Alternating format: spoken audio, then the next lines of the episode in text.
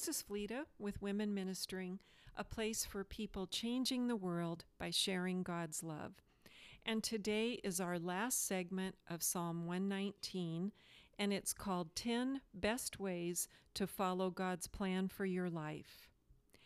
As you know, this is the longest psalm in the Bible, the longest chapter of the Bible, but in it we find the wisdom of a man after God's own heart.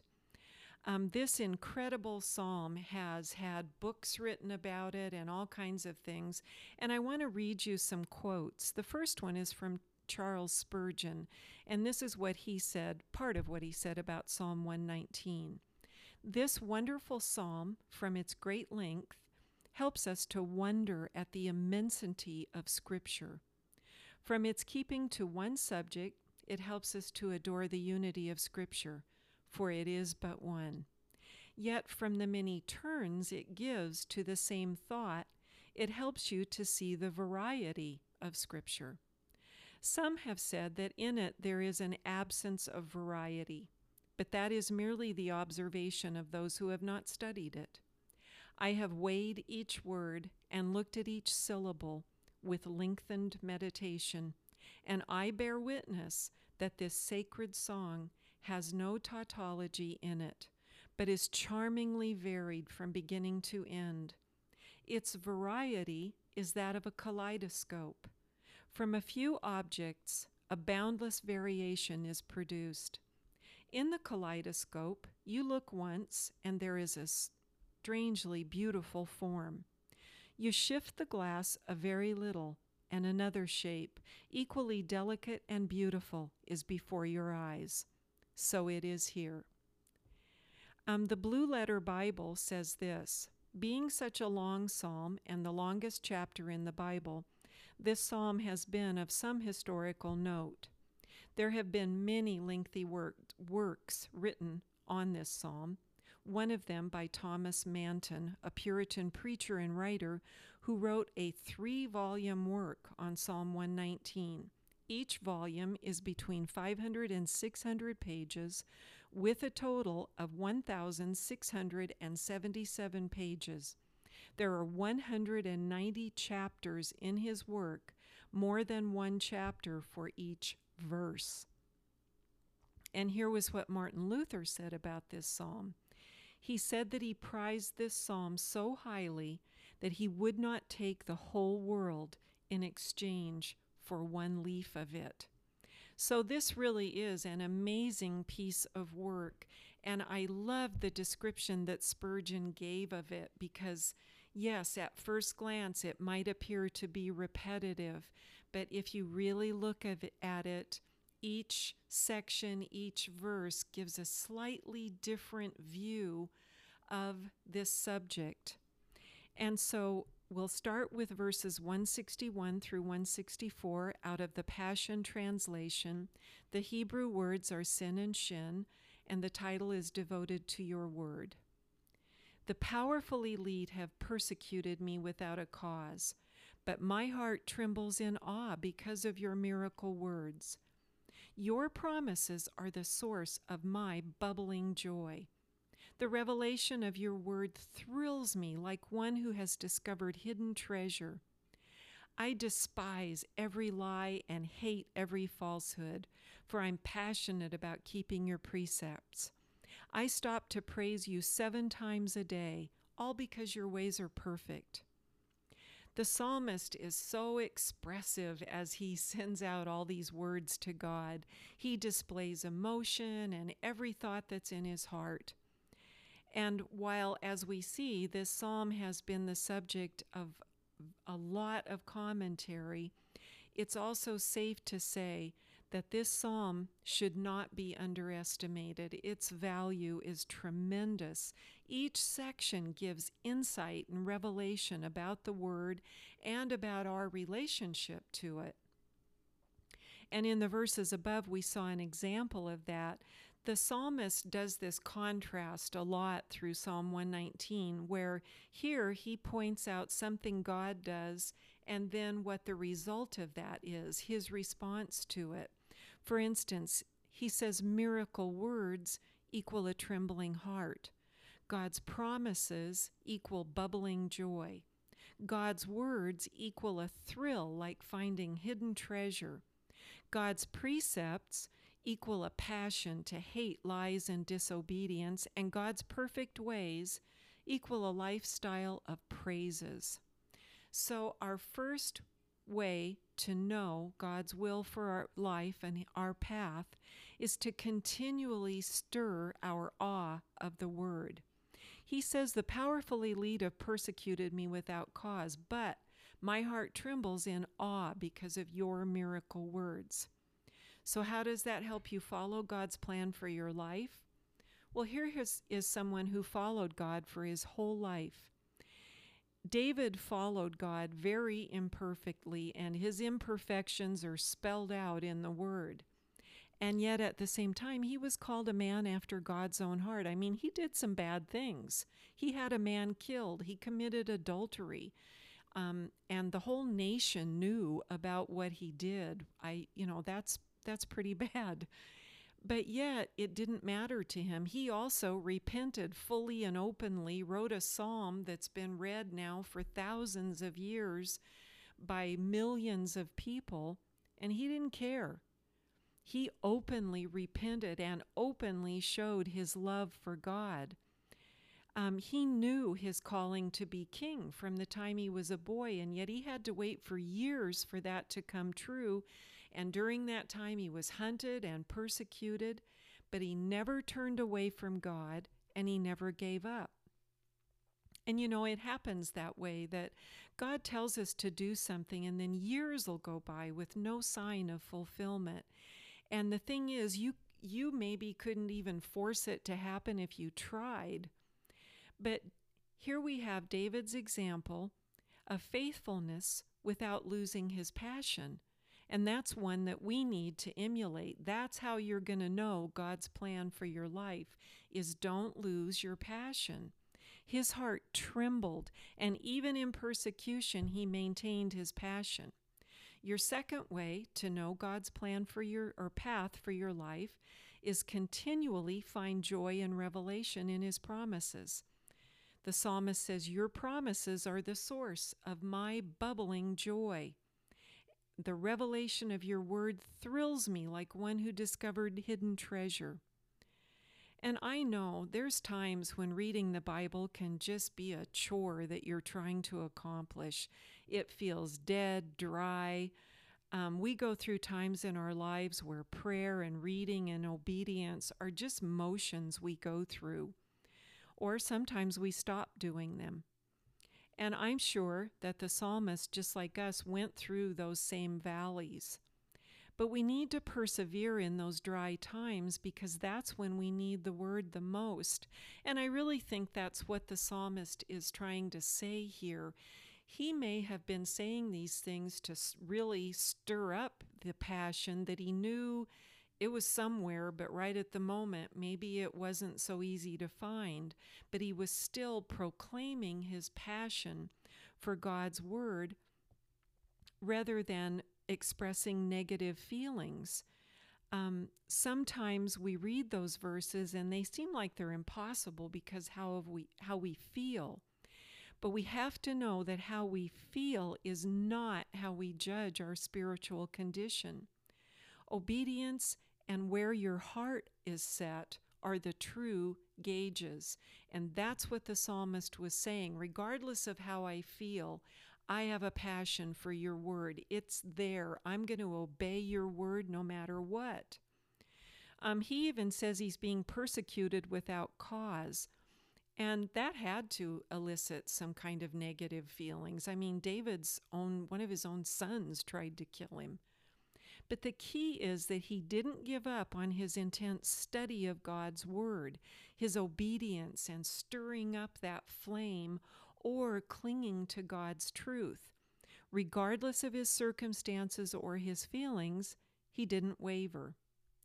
Your third way to know God's path for your life is to maintain a passion to obey. He said, I despise every lie and hate every falsehood, for I'm passionate about keeping your precepts. To do the positive, sometimes we have to contrast it with the negative. And the psalmist was looking at the lies and falsehoods, maybe ones that were being said about him, and he hated them in contrast to his passion for God's truth. And all the way through, we see someone who's deep, who deeply and passionately loves God's truth, His promises, His words. And seeing the results of lies and falsehoods, he was passionate to live in the opposite way, in God's truth, to obey. The fourth way to know God's path for your life is to never stop praising. He said, I stop to praise you seven times a day, all because your ways are perfect. If it was David that wrote Psalm 119, we know that praise and worship were they were his life from the time he was a boy until the time he died. He was a worshiper in every sense of the word. He wrote psalms, he played instruments, he sang songs, he danced out in public before God and and the whole world. Um, he was, praise and worship were his life. And they should be a continual and regular part of every Christian's life. Praise isn't just meant for Sunday morning. Um, it's a lifestyle that will lead you directly into God's plan for your life if you exercise it regularly.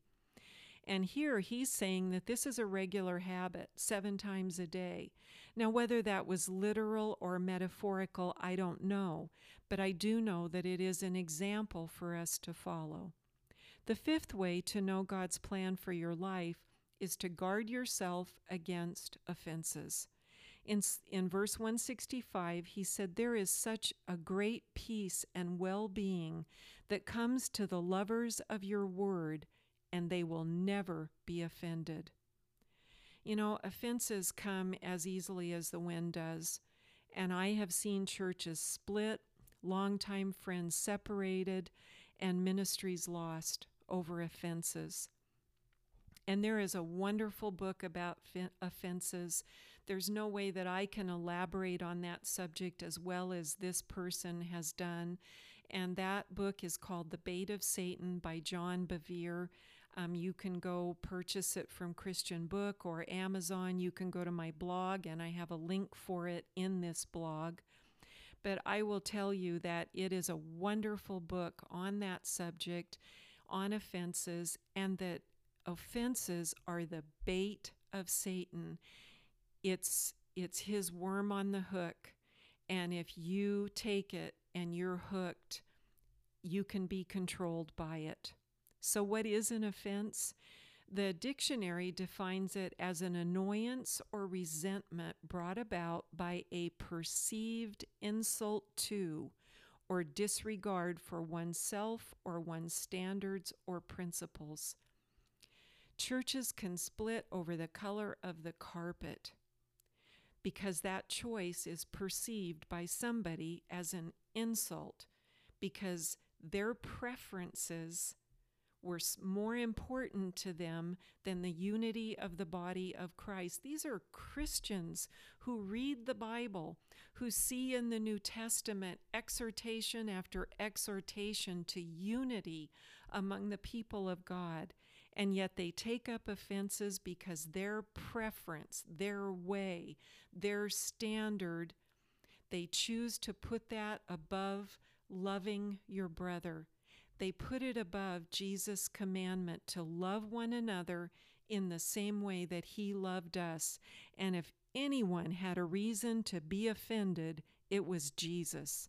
He had every reason to be offended by us, to turn away and to say, I'm done with you. But he didn't. And in my experience, most offenses rise up over preferences, things like the kind of music, the way the pastor preaches, and just, just stuff like that. Offenses bring destruction and they are pointless. They don't accomplish anything good. There's nothing positive about them. If you take one up, if you take up an offense, you need to lay it down at Jesus' feet very quickly The psalmist stays away from offenses by being a lover of the word. We need to keep our focus there and remember that we are servants of all, just like Jesus was. And again, I just ask, I can't go into everything about offenses here, but please, if you haven't read it, By the Bait of Satan, B A I T, by John Bevere, B E V E R E. Your sixth way to know God's path for you is to do what pleases Him. In verses 166 to 168, he says, Lord, I'm longing for more of your salvation, for I want to do what pleases you. My love for your ways is indescribable. In my innermost being, I want to follow them perfectly. I will keep your instructions and follow your counsel. All my ways are an open book before you. So, how do you know what pleases God? Well, look at verses 167 through 168. First of all, have an indescribable love for God and His ways. Desire His ways perfectly. Keep His instructions, follow His counsel, and keep your life as an open book before Him. Doing what pleases God will definitely keep you in the path for your life. It's easy to know what pleases Him as long as you focus on obedience to even the simplest things like Jesus' new commandment to love each other the same way I love you. And that is the crux of it. That's how to follow God's plan and path for your life. Um, the next section, verses 169 to 160, 176, the Hebrew word is ta, and the title is I Want to Follow You. Lord, listen to my prayer. It's like a sacrifice I bring you. I must have more revelation of your word. Take my words to heart when I ask you, Lord. Rescue me, just like you promised. I offer you my joyous praise for all that you've taught me. Your wonderful words will become my song of worship, for everything you've commanded is perfect and true. Place your hands of strength and favor upon me, for I've made my choice to follow your ways. I wait for your deliverance, O Lord, for your words thrill me like nothing else. Invigorate my life so that I can praise you even more, and may your truth be my strength. I will never forget what you taught me, Lord. But when I wander off, wander off and lose my way, come after me, for I am your beloved. Okay, let's look at just verses 169 to 170. Lord, listen to my prayer. It's like a sacrifice I bring to you. I must have more revelation of your word. Take my words to heart when I ask you, Lord. Rescue me, just like you promised he um, asks God to listen to him a lot. And as we saw in the in chapter 5, his relationship with God is easy and relaxed, but it's never arrogant. He easily asks and reverently worships. And in this verse, he asks God to listen He's offering his prayer as a sacrifice and he makes a faith statement because, again, his goal is revelation and he's desperate to know God as deeply as he can. He also asks God to take his request to heart. And I, I thought that was interesting. He's like, you know, don't just blow me off here, God. I want you to really take this to heart. I'm serious. He needs to be rescued. Here on earth, um, a lot of times our words are disregarded. We feel like people just, oh, yeah, uh huh. But since God isn't like us in this way, He takes every prayer straight into His heart. We don't have to worry about that. He collects our tears in a bottle, He knows the number of hairs on our head. We must strive to know as we are known, and it's done through prayer and worship. The eighth way to know God's path for your life is to sing songs of worship. He says, I offer you my joyous praise for all you've taught me. Your wonderful words have become my songs of worship. He mentions praise and worship again. And praise is usually an expression of what God has done, and worship more often refers to who God is. We need both. We need to praise Him for what He has done, for sure, for all of His marvelous works. And it's so necessary because it keeps us looking at the positive. God only does good, so if we're praising Him, we're focusing on the good. But what about God as God? as a person, our Father, our Savior, our everything. Um, we all like to hear compliments about ourselves. We might kind of say, oh, yeah, no, but really we kind of like to hear it. But even more deeply, we need to know that we're valued and treasured for who we are. So we need to extol and worship who God is. Who is He to you? What is He to you? And that's important. He is love. He is mercy. He's omnipotent, omnipresent, and omniscient.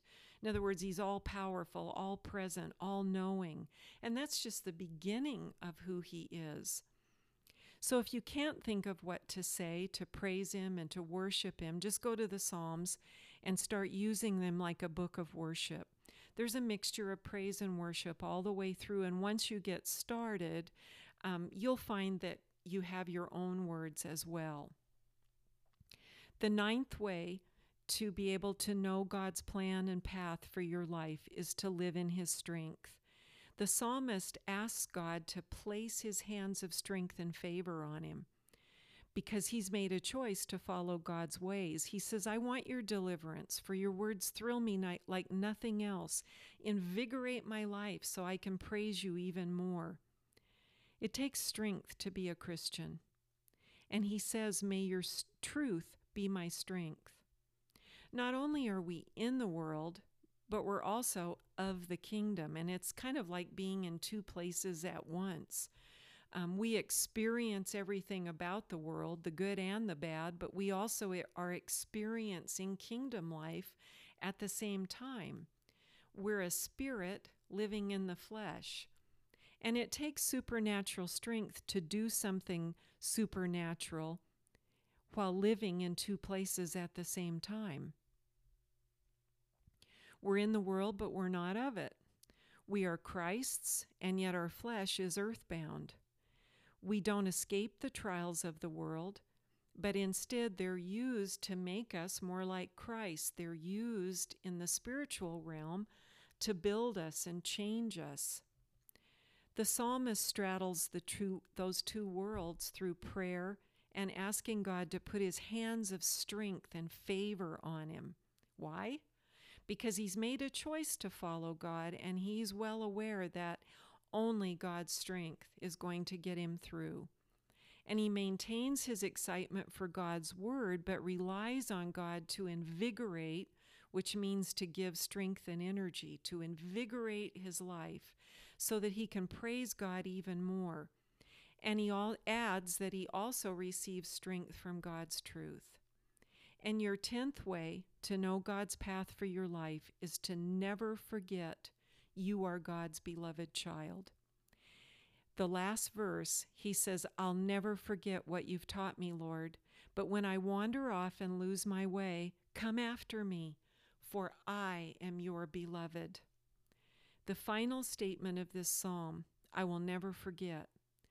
And we need to make that same vow never forget what he teaches us.